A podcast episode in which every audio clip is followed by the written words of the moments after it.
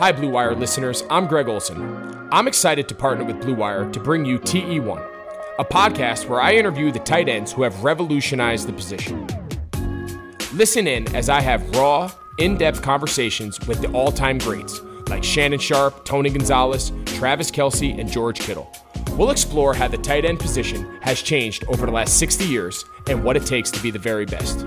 Subscribe to TE1 from Blue Wire Studios today so you're ready for the August premiere. Mahomes has the time, delivers perfectly downfield. Touchdown! Patrick Mahomes with a rope. This one, Adams, touchdown! This time going deep for Beckham Jr. Did he catch it? He did! Hello, everyone. Welcome back to RotoViz Overtime on RotoViz Radio, brought to you by Bet Online and the FFPC. My name's Colm Kelly. You can follow me on Twitter at Overtime Ireland. I'm joined once again by Shawn Siegele as we get ready today. Shawn, we have a couple of fun things we're going to dive into the show. If the listeners didn't check out the show on Tuesday already, I would highly recommend going back. We talked through your top 200 in terms of dynasty players uh, as we move forward here in 2020. Uh, good stuff to talk on today's show. We're going to look at seven players that fell in a recent RotoViz uh, mock draft. We talked about players who went ahead of ADP last week. We're going to talk about some players who fell below ADP. Maybe you should uh, avoid them in your drafts, or maybe you think that were a little bit too low on where they went. And we'll be looking at some wide receivers as well that maybe option uh, one one B or maybe option number two on that uh, wide receiver chart might be the way to attack the offense rather than that wide receiver one as we currently look at it. So lots of good stuff to talk about on today's show. But Shawn, how are we doing today? Good. And you mentioned those wide receiver one versus wide receiver two and how you might be able to have some exploitable opportunities as you build your roster. That's where we're going to get our FFPC stat attack for the day. We're looking at Amari Cooper and Michael Gallup. In terms of what they did last year on a point per game basis, it's actually shockingly similar how these guys finished up. We look at people with at least 10 games played. Cooper was the wide receiver 15, averaging 15.4 points per game. Gallup just there, right there next to him at the wide receiver 17 with 15.2. Gallup also outperformed him in terms of targets per game with eight compared to just 7.4 for Cooper. Now, we know there are more things that go into it than that, but those are some pretty provocative numbers when we're looking at the different prices that we have here. Cooper in FFPC leagues going off the board at wide receiver 13. Gallup sitting there a little bit later at wide receiver 29. Perhaps both of those guys are overvalued with CeeDee Lamb also getting in the mix, but we'll discuss what you should do there. And that's our FFPC stat attack of the day. And of course, the FFPC, the home of the best fantasy football leagues and contests in the industry, including Dynasty Best Ball and, of course, the world famous FFPC main event. To learn more or to join the league, head on over to myffpc.com. That's myffpc.com. Uh, to join the action, get involved in there and dive straight into a league. So, Shawn, we're going to jump in here. We're going to look at swimming with sharks. It's the next edition of it here up on the website. And we're going to look at seven players RotoViz analysts let fall in a best ball mock draft recently. Uh, seven players, Shawn. I guess, you know, in terms of how you look at it when a staff draft like this um, sees players falling below ADP, do you think that's just a consensus that maybe we we're not valuing that player as much as other other positions, or, or how do you how do you find uh, you would review the analysis of it? Yeah, so. Uh, these drafts are interesting. We're currently involved in another draft that Hassan has set up right now. And there are going to be debates on if what a site is doing represents more or less an echo chamber, or if that site is actually uh, looking at things in a way that's going to be helpful for owners. One of the things that we talk a lot about is that running backs are structurally overvalued. And that's within the context of almost all of our writers still recommending that you target those top four, five, six guys early, right? So we're not off of Christian McCaffrey. We're not off of Saquon Barkley. You know, we still like Kamara. You know, we like those guys in that range. And most of the writers like to be able to do that one elite running back build if you can. At the same time, uh, differently than what you see in a lot of other drafts, there's less chasing the points in that second half of the draft. So if you have one of these draft slots from say 7 to 12 where we know that the win rates on in that area are not nearly as good. And so you can either kind of follow the normal path chase the points, take the guys, and play it the way owners have historically played it, where you simply lose. Or you can try and do something a little bit different to shake things up and maybe target some players who have some more value. In the RotoViz drafts, you're definitely seeing more wide receivers taken between pick seven and pick 15 than you do elsewhere. And that really leads to then a chain of events where wide receivers have to go earlier the whole rest of the way because players uh, owners in that top half when they get back into that second round then maybe they have options of running backs who they wouldn't expect to have and so you have that temptation to start running back running back on the flip side of that, you're already starting to fall well behind at wide receiver. If you take another running back there, either in the second round or wrapping back around in the third round, then once you get into rounds four and five, you're staring down the barrel of not actually having access to those wide receivers that you're used to in other drafts, right? So it's it's a very different dynamic because currently in 2020, people who have a top five, top six pick, they're insulated from running into the problems that they should run into because people with picks seven through 12 are drafting poorly. And that not only hurts those people in rounds in picks seven through 12, but it really bails out those top draft slot owners who who already have such an advantage. When you bail them out by taking the lesser running backs in that next area, then throughout the draft, those players in the top half have access to very very good wide receivers. Whereas if we start to see wide receivers go very heavy in that next group, then everything shifts. Now, that doesn't necessarily mean it's going to balance out the value of a Christian McCaffrey, a Saquon Barkley. Those guys stay healthy, play a full season. They're going to score a lot of points. Their owners are going to win a lot of leagues, especially because if you have that early pick in round three, it just continues to compound your advantage, right? But even though you're at a disadvantage with seven through 12, doesn't mean you should capitulate. And I think that that's one of the things that we see in some of these RotoViz drafts. Players are going after the wide receivers. Now, what that means is we start to see some running backs fall. And so the first player on our list here, and this particular article written by Jack Miller, uh, I think that he's one of the real breakout stars as a writer of the last 12 months. Uh, he set this draft up for us. He wrote this particular article. It's really cool, like all the stuff that Jack does happens to be. And we start here with Derrick Henry, the first guy who really fell. Yeah, and Henry, obviously, uh, we talk about really falling this is amplified at the top end of drafts or you know in that first second round because even dropping you know five six spots can seem like a, a, huge drop. So he went eight picks after his normal adp of spot seven went at spot 15 um, and basically went from rb6 to rb9 based on drafting.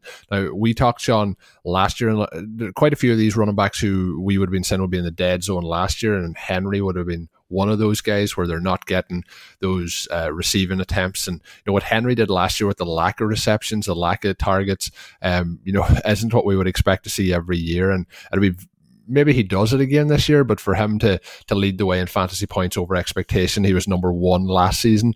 Uh, this year again, based on what production we would expect from what his numbers would have generated. So, uh, uh in terms of targets last season, in terms of the running back position, he was 50th overall um, in terms of targets at the position, and then he was 40th in terms of receiving yards at the position. He was though to balance that number one in rushing yards at the position, number one in attempts at the position, uh, number three in total touchdowns at the position. So there was a lot of different things that helped bump that up dramatically for him. Uh, in terms of PPR points per game, he was actually number three at the position with very, very little PPR additional support added into that. So I think that he's one of those players who overachieved last season and probably should have done uh, quite a bit less. And for him to hit that this season again, you know, in terms of expectations, is, is highly unlikely. So he would be somebody who won't end up in a lot of my rosters this year based on similar. So I would be letting him drop down to somebody else. And like you said, trying to get that tight end or that wide receiver at the kind of mid to end of that first round to set me up and do something similar in the second round as well. And to be honest, depending on how far he would fall, maybe the interest will be there for me because everyone is going to have a value at a certain spot. But if I'm picking between the back end of the first uh, round and into that second round, then the first half of that, it's very unlikely that he's a player that I would be slotting onto the, the roster. Um, did you think that that is, uh, you know, your your maxed at his current ADP based on what his expectation was for last year, what he achieved, and what you would kind of expect his expectation to be this year? He might end up picking up, you know, a lot more passing down work, but you know, throughout his career, he's never had more than 24 targets uh, in the NFL. That's four seasons. You know, it's, it's highly unlikely that he's going to have a, a 60 target season in his, you know, in, in, in his fifth year. Yeah, it's just it's so difficult to maintain that. Uh, Jack talks about how he ranked 14th in terms of expected points per game. So he's going to have to either change his profile or he's going to have to blow away expectation for a second consecutive year. Now, Jack mentions, and I completely agree with the fact that this efficiency reflects his elite talent. He's one of those guys who had a monster score in the running back prospect lab uh, heading into his professional career you know, he had some struggles early on. He's now showing that incredible talent. I wouldn't necessarily uh, sell someone simply because they were breaking off a lot of big plays. I think that's a positive. But uh, the problem is just that the volume in terms of high value touches isn't there. And so you have to be just so freakishly good to maintain what this draft position here. One of the things, too, we see that the running back touches or the running back carries are actually more difficult to maintain for these guys who scored a huge number of points almost exclusively through the ground than it is for those backs who have this balance between carries and receptions. And a lot of that is, is, simply intuitive. If you have both of those things and your expected points come from both of those areas and you're not way above the expectation or you're not at the very top in terms of volume on either side, then you have again a little bit more of a sustainable profile. Whereas if you're leading the league in attempts, I mean, you know those attempts are going to fall. It's going to take something. It's going to take the perfect season, which is what Derrick Henry just had, in order to do that again. That's going to be difficult. And so I think that his value here may even still understate where he really should be going in drafts. And that's the point that Jack made for this next player as well, Nick Chubb. He points out that he went 27th overall, a far cry from his uh, 16th ADP, but he actually only fell a couple spots purely at running back. So we mentioned how this draft was much more wide receiver heavy. He has a running back 11 ADP. He was drafted at running back 13 in this draft. And, and that may be difficult, right? Jack points out that the splits here with Hunt and without Hunt, almost 20 points a game before Hunt started playing, just under 13 once he was there. You see those targets fall, but you also see his rushing attempts fall slightly it's going to be difficult for Chubb, despite being perhaps the best early down runner in the NFL. I mean, these two guys here are two of the three or four people who are going to be competing for that label, right? The best pure runner in the NFL. But both of them, even with their talent and even especially for Chubb with the youth, they're just running into a buzzsaw where it's very difficult to maintain the type of value that you would need to represent a running back pick this early. Yeah, and I think when you look at it as well, like we've talked about Chubb a number of times over the last kind of two seasons. He's a player that we both like as an NFL player. Uh, it's just that the fantasy value might not be there because of the upside being capped in terms of the targets he's going to receive. Even when uh, Hunt came into the team last year, I think it was around week eight. I think it was an eight week suspension. Um, when he came into the team, Chubb was averaging four targets per game uh, when he was out, and then when he came back, it was just two and a quarter targets per game. So there was also a dip in the carries as well. And overall, when you're looking at where the two ADPs set up at the moment, um, like both players as actual players, but I think the value is in uh, Kareem Hunt and what he can do as a standalone player, even with uh, Chubb there. And then if anything did happen to Chubb, um, I think there's obviously a huge upside for Hunt. Likewise, though, if anything happens to Hunt, there's a, a, huge upside for Chubb because I think the targets come back into play. It's very hard to see Hunt being available and him not getting the edge in the targets based on what we've seen throughout Hunt's career, being one of the you know the top receiving backs uh, throughout his time in the NFL. Uh, next up, then, Shawn, we're going to jump through these a little bit quicker, but we have two quarterbacks. Do you think it just comes back to the uh, the late round quarterback trying to to let let a little bit later? Do you think that these quarterbacks should have perhaps went a little bit earlier? Obviously, when we're setting up those best ball lineups, um, getting those top tier quarterbacks can be an advantage, but maybe not as much as not as much as we would expect. Yeah, so the two guys we're talking about here, obviously, Lamar Jackson, he fell from an ADP around 25 all the way to 40th. Mahomes fell from 25 to 46th the point here is not exactly late round quarterback because the roster construction explorer tells you to take guys between round seven and round 12, and especially in that round eight, nine, 10 range. Uh, very good rounds for quarterbacks. And that doesn't fit into your traditional sort of late round quarterback. But the very early round quarterback has been disastrous in these best ball leagues. You pull up the roster construction explorer, you can see that taking quarterbacks before round six, you just have a 5% win rate, right? Your top six percentage, 41%. And it feels like these two guys should be different, but all you have to do is look at Mahomes last year and how his win rate, win rate was very poor to see that uh, even the guys who are exceptions, they're they're not exactly exceptions. Now, if you told me that at the end of the season that Lamar Jackson and Patrick Mahomes were going to score so many points that they actually did have value in these ranges, that wouldn't surprise me. But over time, it's a very poor tactical decision. Yeah, I think so. And I mentioned late round. I guess yeah, when we're talking about best ball, we're looking to get those kind of three guys and and in that range and uh, set up your lineups for success. But um, I guess when you're looking at it from a best ball perspective, you know, some people will be diving in in those opening five rounds. So uh, giving themselves that kind of negative efficiency then for success throughout the season. We're going to do one more player, Shawn. We're going to tease the rest then for the, the listeners to go and check out on the website. We have AJ Green, uh, Cincinnati Bengal, obviously. Um, we were touting Tyler Boyd. I know you specifically um, for that breakout season became kind of a player of the podcast, and part of that there then is AJ Green also had his injury, missed all last season. Things were going good for Boyd, but Green, do you see? Obviously, he's 32, missed all last season. New quarterback. The players going around him, I think, are are, much more upside. Um, I would love to see AJ Green come back. I would love to see him hit those heights again. But based on his age and based on the time missed um, and the changes there, guys like Will Fuller, Christian Kirk are players that I would be jumping ahead with him at this point in his career. Is AJ Green somebody who has any interest for you in getting on those rosters, or is he somebody who you've kind of avoided this offseason? Yeah, no, there's there's no interest in AJ Green, and that doesn't mean that I don't think that there's a possibility right? For so many of these players, we look at it, and is there a scenario where they could return value? Yes.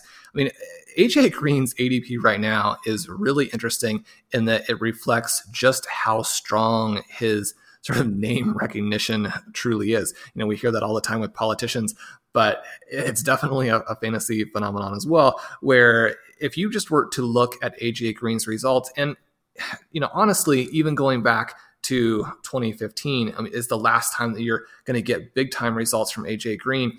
If you were to know that he was 32, you would look at his performance from 2016 to 2019 and we're told what his ADP is. I mean, you'd be mind boggled. It, it, would make no sense whatsoever if you were then told that he's going to have a rookie QB and that there were some interesting other receivers on the team that he might have to compete with for target share a guy like Tyler Boyd jumps out, but they also drafted that rookie very early. You have John Ross, a former top 10 pick, who does offer at least a specific type of role in the offense. And there's no easy way to look at this and say, okay, Green, if he's healthy, is going to come back to a 26, 27, 28% target share. That's probably not in the cards, even if he goes back to being close to his peak you know, then you know that he's coming off of a season that really, or an injury that really is almost a multi season injury. And finally, factor in that there's some real question about his attitude and his willingness to actually play for this Bengals team uh, in terms of playing for the team as opposed to playing purely for himself. Now, the one thing that does point in the opposite direction and is interesting is that the Bengals are in the process of getting ready to pay him a lot of money, at least for 2020. And so when you think about what he did to them last year, and perhaps all of this was completely above board, he was just devastatingly injured the whole time. The fact that they continued to mention him as a possibility was more about catering to fans and PR than any real idea that he would play.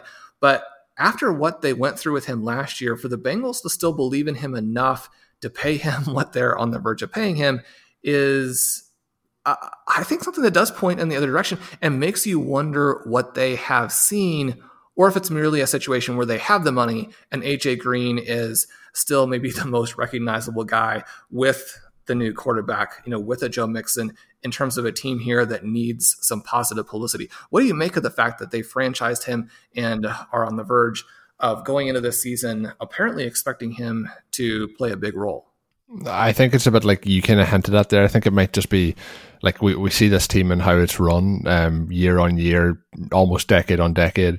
Um, you know, I think it could be something that like he's probably valuable to the franchise from a publicity standpoint in terms of like merchandise and things like that. Um, maybe they have seen him behind the scenes and things are looking good, but I would imagine that it's more a case that they have you know a, a, franchise legend and he's there and you know they have cap space to, to be able to do that um, and I think that would be more the side of it um, rather than that they expect him to come out and you know have a thousand yard season uh, and tear things up. Like I would be looking at it, and I kind of you know I I like AJ Green. I was saying that I would love to see him do it this year. Like I think it's pretty clear at this point that uh, he is at best the second choice wide receiver on this team. I think Boyd is going to end up this season leading that team in targets uh, and yards. I would imagine as well, based off that. Um, I think as well, if you look at the targets that Boyd's going to get versus what we would expect AJ Green to get, I think that that's bodes better for a rookie quarterback as well. Um, so I, I, don't expect there to be anything um, much to that. It's like just a, it's probably another time where this franchise is. Uh, kind of mis misusing funds or you know misrunning the organization. So we'll see what happens. But he, he's somebody who you mentioned like if we've seen any other players who have had the career trajectory over the last four years that Green has had, and then he missed last season, a new quarterback, and so on and so forth, I think we would be looking at his ADP being substantially lower. Um, like there's players who, like Antonio Brown, obviously I wouldn't expect him to play this year, but you know his draft slot is you know a lot a lot different. And then we have somebody as well like uh, a Josh Gordon who's looking to get back in the league who you know has shown probably more recent production than AJ Green. So we'll see we'll see what happens with it, but um, not somebody who I'd be targeting in 2020. One thing I would say here for the Bengals is that even if it's an overpay, I think you do have to respect what they've done in terms of trying to make sure that that quarterback whom they drafted number one overall, they want to be their you know franchise foundation. They want him to be the guy that takes the Bengals back to the top to this to the playoffs, and not just to the playoffs, but actually winning some playoff games there. Really compete with the Steelers, compete with the Ravens, and if you're taking this guy, especially in a season that could be difficult for rookies based on the inability to get out there and do some of these practice kinds of things, if you're giving them, giving him every weapon that you possibly can, if you have the choice between giving him the weapon of an AJ Green, even if it's an AJ Green that's more along the lines of his career that maybe we're looking at from someone like a Larry Fitzgerald, you're giving him those weapons to go in and perform as a rookie. That that's just so much more safety and security and upside for a quarterback who I think they're hoping will spread the ball around, will attack down the field, and will really lead a much more exciting offense right away than maybe people are expecting. So even though AJ Green may not be the target and it may be a little bit confusing what the Bengals are doing if you take it out of the context of trying to make sure this rookie number one pick is ready to go, I think within that context, it's very exciting to see what the Bengals will do this year. Before we jump into the second half of the show, I want to let you know about our friends over at betonline.ag. Sports are coming back, and so are your chances to bet on your favorite teams and events. Major League Baseball is finally kicking off this week, and there's no better place to start wagering than our exclusive partners, Bet Online. Check out all the odds, features, and prop bets to get bets on, all available 24 7. And with the return of Sports Bet Online, sat down with former pro players Eddie George, Harold Reynolds, and seven time NBA champ Robert Horry. Uh, see what they had to say and what it's like playing without fans in a series they're calling Fandemic. Visit betonline.ag today for all the odds and get up to date sports news. Remember to use the code BLUEWIRE to receive your welcome bonus. That is all one word, the code BLUEWIRE. Bet online, your online wagering experts. I'm Dave Caban, host of the RotoViz Fantasy Football Podcast. I wanted to take a moment to thank you for supporting RotoViz Radio. We love producing these shows and we hope that you love listening to them. As a thank you, Royal Podcast listeners can get 10% off of a one year RotoViz subscription by using the promo code 2020 RV Radio at checkout.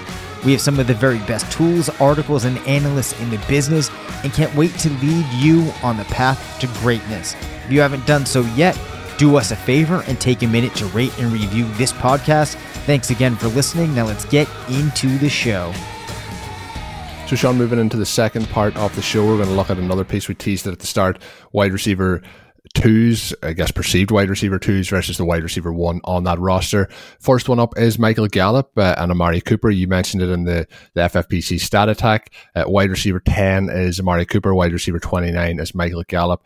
Gallup, somebody who has shown flashes throughout his uh, time in Dallas since he entered the league and also has shown uh, consistency at times as well. When we look at, as you mentioned, in that stat attack to start things off, there isn't a huge difference in what they did last season. Um, would you expect that to be very similar this year, or do you think that Gallup could potentially even overtake Cooper, or do you think Cooper stays in the, the lead role, but Gallup's a better value at his current uh, ADP? It's going to be interesting too because you know obviously Randall Cobb now with the, the Houston Texans, um, and Jason Witten, although not very productive, did absorb a number of targets. Now, uh, actually still in the NFL, but with the Las Vegas Raiders. Um, so there is a lot of uh, targets that are freed up. CeeDee Lamb's come in, but I still think that Gallup is somebody who's been just a little bit overlooked in terms of what he can do this season. Definitely, and uh, there's you know both a, a plus and a minus for this, but a lot of people may not realize where Michael Gallup ended up because fantasy seasons end in week 16. You have the Christmas holidays, people, a lot of distractions going on that type of the year. Week 17 tends to be a season, uh, a week that isn't watched nearly as much as so many of the others. And with Gallup having that almost 33 point game to close out the regular season, that really closed up the gap between him and Cooper on the year and, uh, you know, launched him with a lot of momentum into year three. Now, I think that there are still some minor red flags with Gallup in terms of upside, in terms of him being the guy on his own that can do some of the things. I do expect that as this team develops, that it will be Cooper and Lamb who are the main two guys. And so when you're looking at, you know, should we pay a wide receiver 29 price for someone who has a lot of competition from his teammates? I think that gets to be difficult. At the same time, there could be so much value in this offense, and I tend to be a little bit more skeptical about uh, the breakout tight end for the for the Cowboys here. I don't think that you're going to see Jarwin uh, siphon off as much value as some people are giving him in their rankings. And with that being the case, if you're looking at this as being a team that is wide receiver centric, a team that is going to lose some touches uh, through the air to Ezekiel Elliott, possibly to Tony Pollard, but if we're looking at a 5,000 yard passing season from Dak Prescott, and then you have these three receivers, it's possible that all three of them could get at least in the range of what their ADPs are foreshadowing. Now, when you look at those three guys, all three of them you have to pay a lot for based on the uh, different scenarios that have to take place. Do you have a preference between the three of them?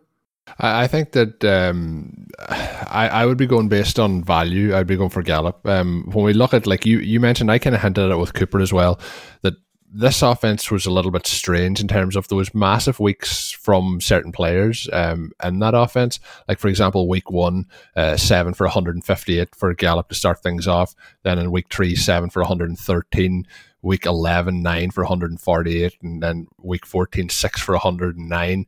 Those big weeks for him um, are a bit like Amari Cooper, where we see the big spike weeks, and then in between there is a lot of lean weeks as well. But I think we're going to see similar from Cooper that we see from Gallup um, in terms of those weeks. The, the consistency isn't always there between it. But what I did like about Gallup last year is the weeks that weren't big for him. Uh, there was a couple of weeks in there now, I will admit, that, that would really, really hurt you, but there wasn't that many. Um, in terms of most weeks in PPR leagues, he would be in a minimum double digits, but uh, a lot of those weeks then um, would have been in that 15 point range. So the weeks that did really do uh, a bit of trouble for you would have been week 15, for example. Um, even the weeks where the, the outside of that with the low, um, yards totals um, were filled with touchdowns to help go through as well. So did finish the season again skewed, as you mentioned, Shawn, with week 17. Uh, finished the season with six touchdowns. Three of them were coming on uh, that final game of the season. But I, I think I like uh, Gallup uh, just based on where he's going at the current moment.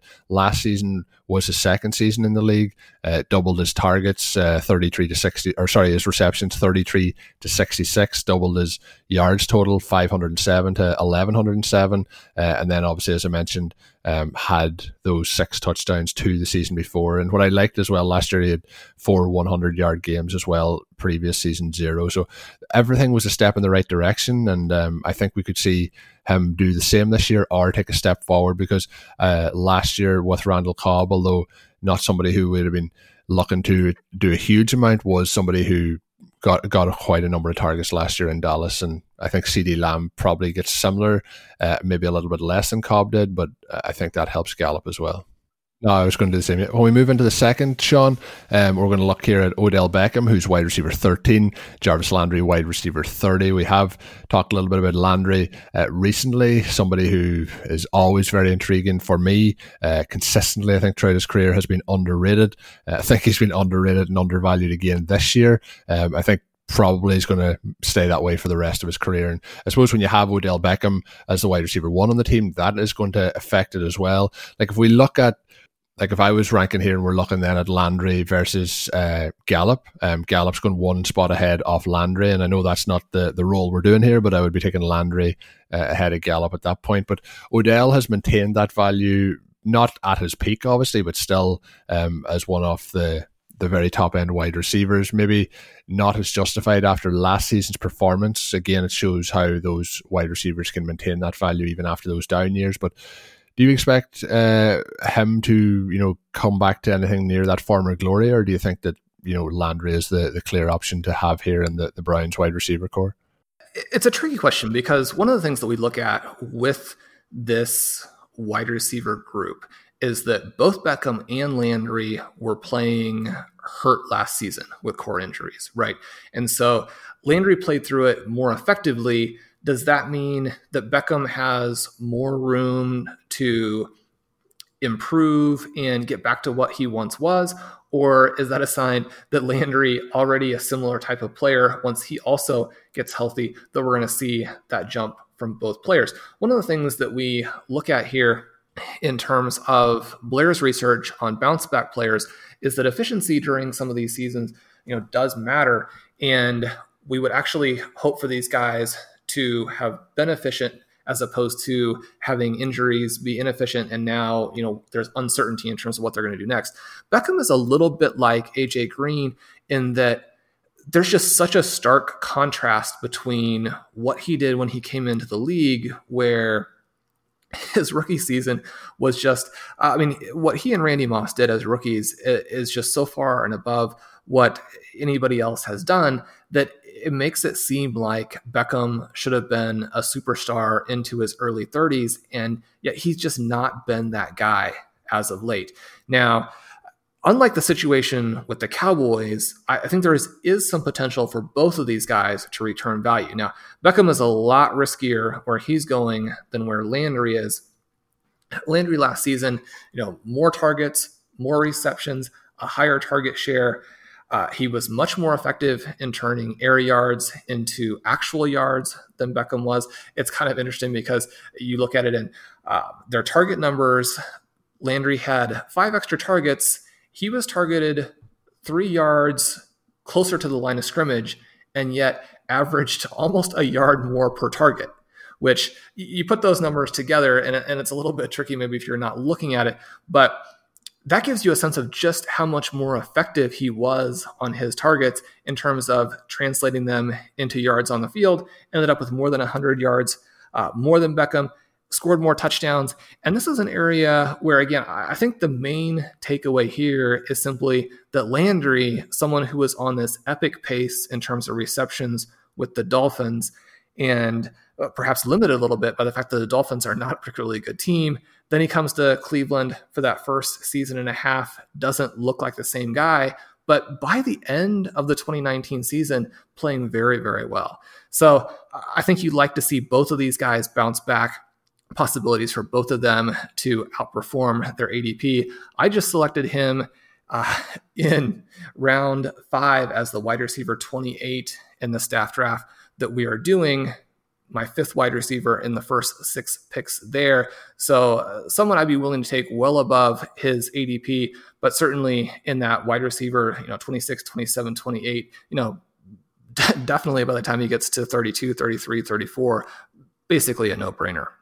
The last one we're going to look at today, Shawn, is the Lions, and that is Kenny Golladay, wide receiver seven, versus Marvin Jones, wide receiver thirty-seven. So at the wide receiver position alone, thirty spots between them, um, which is obviously a big jump uh, when we look at it from that perspective. It's going to be even bigger jump when we look at it from current ADP. Um, what's your thoughts on Jones? Obviously, Jones is somebody who can have those big weeks and you know can have those multiple touchdown weeks, but in between it tends to be a little bit more stop start. Um, that would be the reason that I would be valuing Kenny Golladay even at his much much higher, uh, much much higher kind of ADP. But Matthew Stafford is somebody who we've talked about a number of different times uh, on the show recently as a quarterback target. I think these are both guys who will be productive, but I think from a week to week perspective, and that's reflected in the value, Kenny Golladay will be uh, probably the most consistent, I would imagine, by by quite some distance. We mentioned Hockenson as well, and therefore Stafford. Um, but what's your thoughts on Marvin Jones um,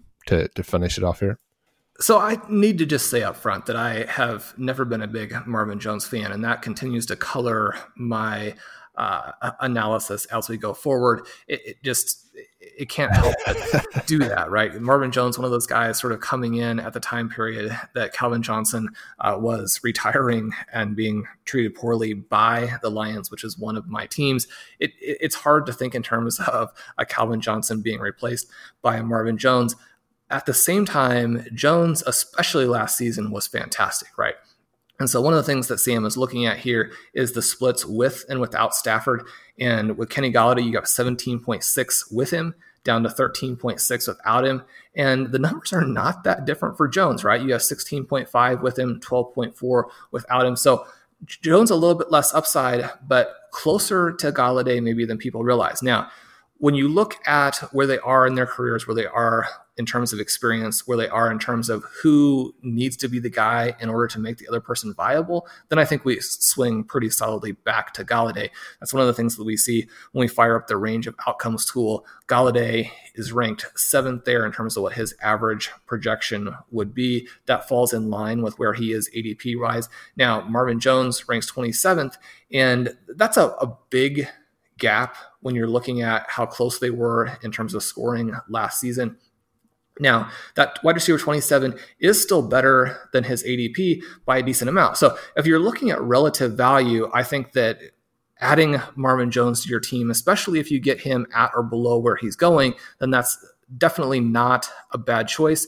But a little bit like we looked at for Gallup, and I think a little bit of a contrast with the situation uh, with Jarvis Landry we're looking at some of these guys. The wide receiver twos are going to be in a little bit more danger from some of their teammates in terms of having that target share taken back away. And so when we look at Marvin Jones, uh, we look at Hockenson, as you mentioned, perhaps even we look at these running backs finally playing a little bit more of a role in the passing game this season for that Detroit offense to really get unfurled. You know, they need to get Kerryon Johnson going. They need to get D'Andre Swift going. The best way to get those guys uh, into the open space would be to use them a little bit in the passing game. So I think that there are some dangers to Jones in terms of targets on the other hand, he's a vertical receiver, he's a touchdown scorer, he's someone who can create some very big plays for you. And so, especially if you're looking perhaps in a best ball league and you're looking at his price, it's hard to argue against him. Yeah, the one thing is, you know, when we look at the points per game, um, you know, there's only 0.7 of a point between them, but bolstered quite a bit. I know, I know, there's obviously spike weeks for Golladay, but Jones did have that week seven game with 43 points, so that that tends to close that gap uh, quite quickly. But um, that's going to do it for today's edition of the show. As always, you can get yourself a 10% discount to RotoViz NFL Pass right now with the code 2020 RV Radio at checkout. Um, we are always grateful for the ratings and reviews you leave on iTunes or I guess now Apple Podcasts rather than iTunes or your favorite podcast app. Drop us a five star review over there. It does help us dramatically. Um, and until we're back with another show, my name's Colm Kelly. You can follow me on Twitter at Overtime Ireland, joined by my co host, as always, Shawn Siegele. Keep checking out his great work on rotoviz.com. And as always, we'll give a shout out to the writers up on the website. We had two shows this week. We use a number of articles uh, from those guys posting great content on a daily basis. Head on over, check out rotoviz.com. Until we're back with another one next week, have a good one. Thank you for listening to Overtime on RotoViz Radio. Please rate and review the RotoViz Radio podcast on iTunes or your favorite podcast app. You can contact us via email at rotovizradio at gmail.com. Follow us on Twitter at RotoViz Radio. And remember, you can always support the pod by subscribing to RotoViz with a discount through the RotoViz Radio homepage, rotoviz.com forward slash podcast.